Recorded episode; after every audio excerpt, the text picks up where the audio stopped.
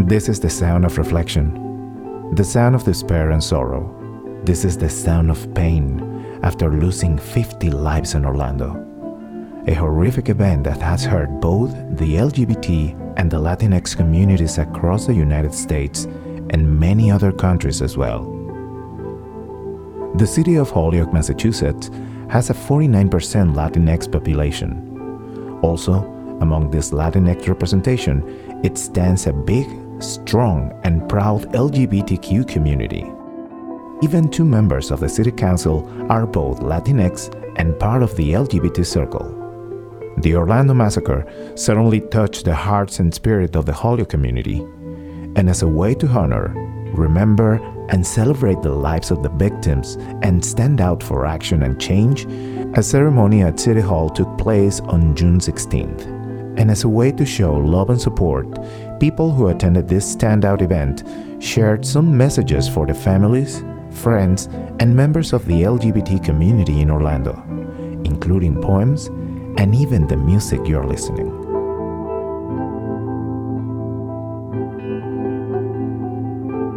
Here are the voices from Holyoke and South Hadley speaking of love in support to the victims in Orlando.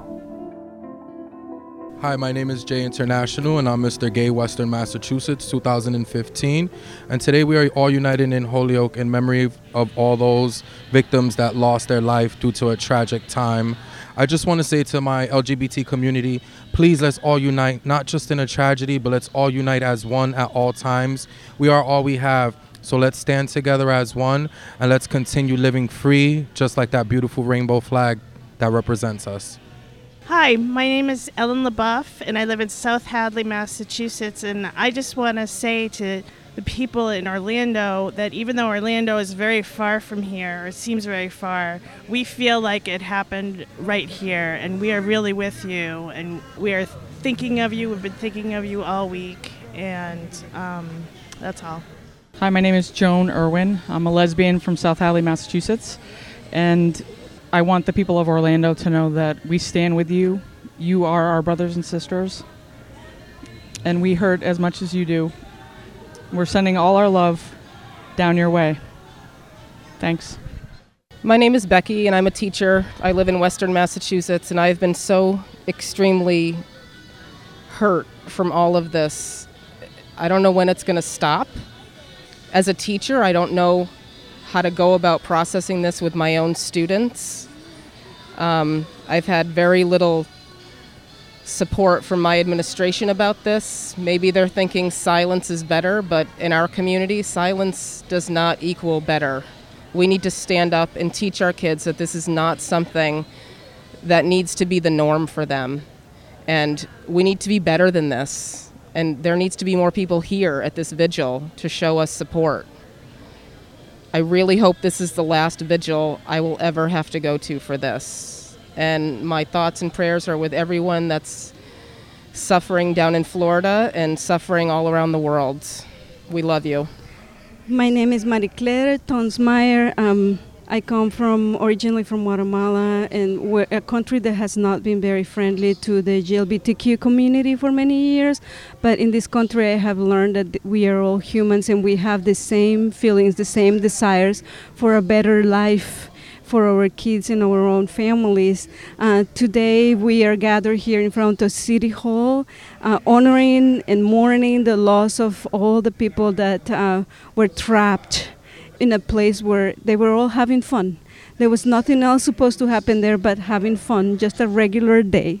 But the significance of this event is also because it ties together with my family. They just have a bunch of rocks, and my family from Guatemala just sent me a bunch of rocks that each one of them touched to send good vibes and prayers and good memories to me. So I share that with the community, and I'm very thankful for them to bring this diversity in the world that we all need.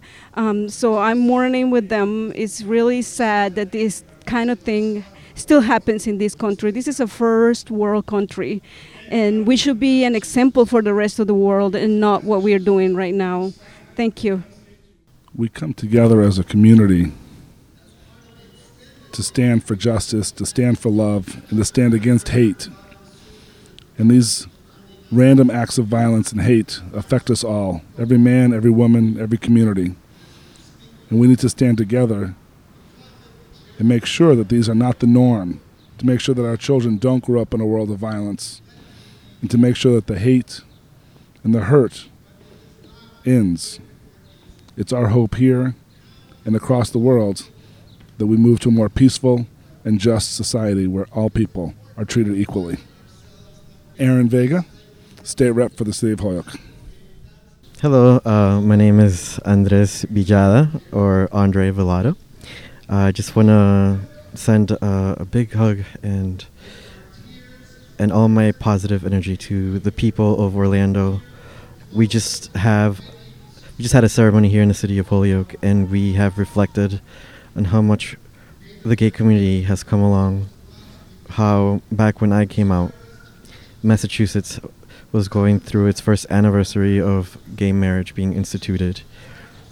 How back when I came out, Don't Ask, Don't Tell was enforced in the military, and now we have a Secretary of the Armed Forces.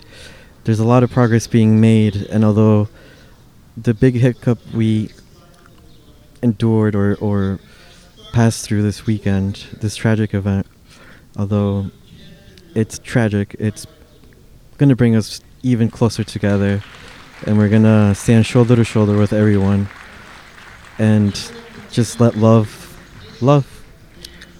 So a big hug for me.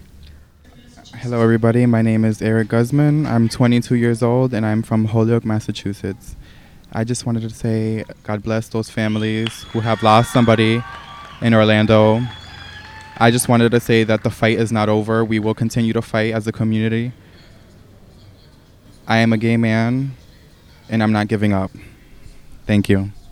Un abrazo en solidaridad a todos mis colegas y amigos de Orlando. Su lucha es justa y necesaria, y este evento es evidencia muy claro de ello. Ver cómo se puede odiar a personas por lo que son o por a quien deciden amar simplemente no tiene sentido. Sin embargo, creo que todavía hay esperanza. El amor es fuerte y nunca morirá. Mi más sentido pésame a todos aquellos seres queridos y familiares que murieron o fueron heridos durante este triste acto de odio. Hope is the thing with feathers that perches in the soul, and sings the tune without the words, and never stops at all. And sweetest in the gale is heard, and sore must be the storm that could abash the little bird that kept so many warm.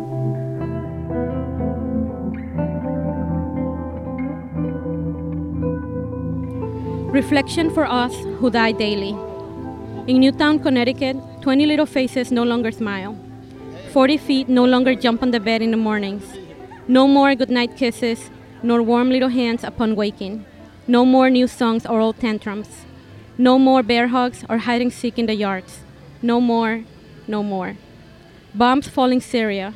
Faces are no longer able to smile. Little feet exploded, bang. Little hands too.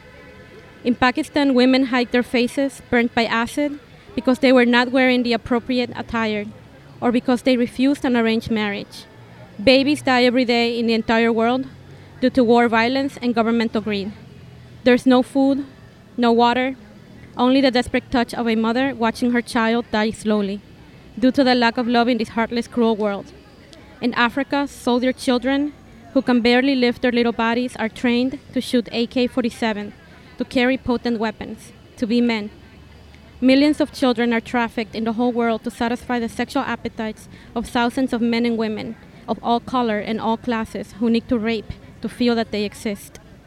It is our daily living, our existence in a savage world, in which women are subjected, in which men rule, and control all resources and global impact decisions.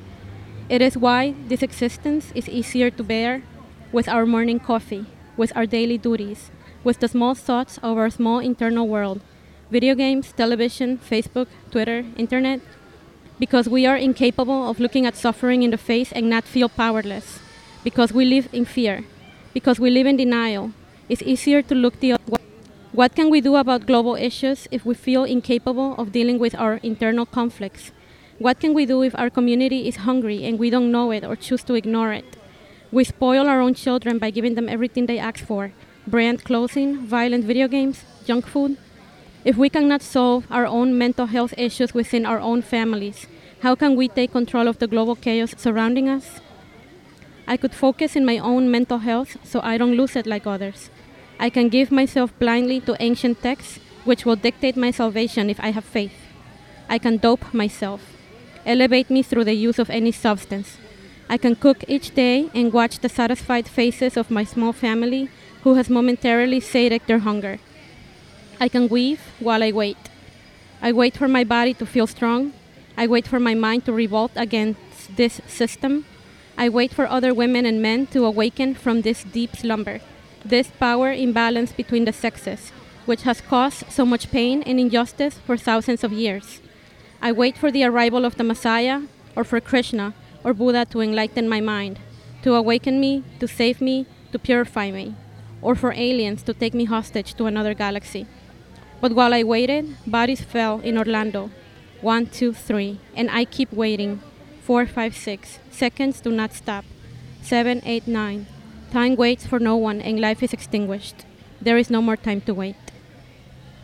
So my name is Natalie Vicencio, and I'm a social justice activist, and I am tired of waiting for me and others to take action on this very serious issue that we have in our country with violence and hate.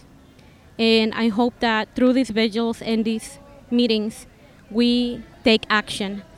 We take proper action, and we educate people, and we learn to love one another and tolerate one another, even though I hate that word. But we have to learn to love one another so that we can continue to live in harmony and stop killing each other.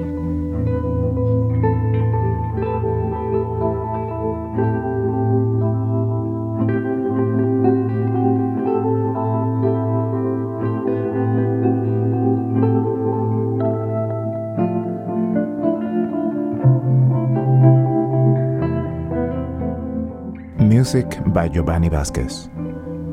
For Radio Plasma in Holyoke, Massachusetts, I'm Johan Rashi Vega.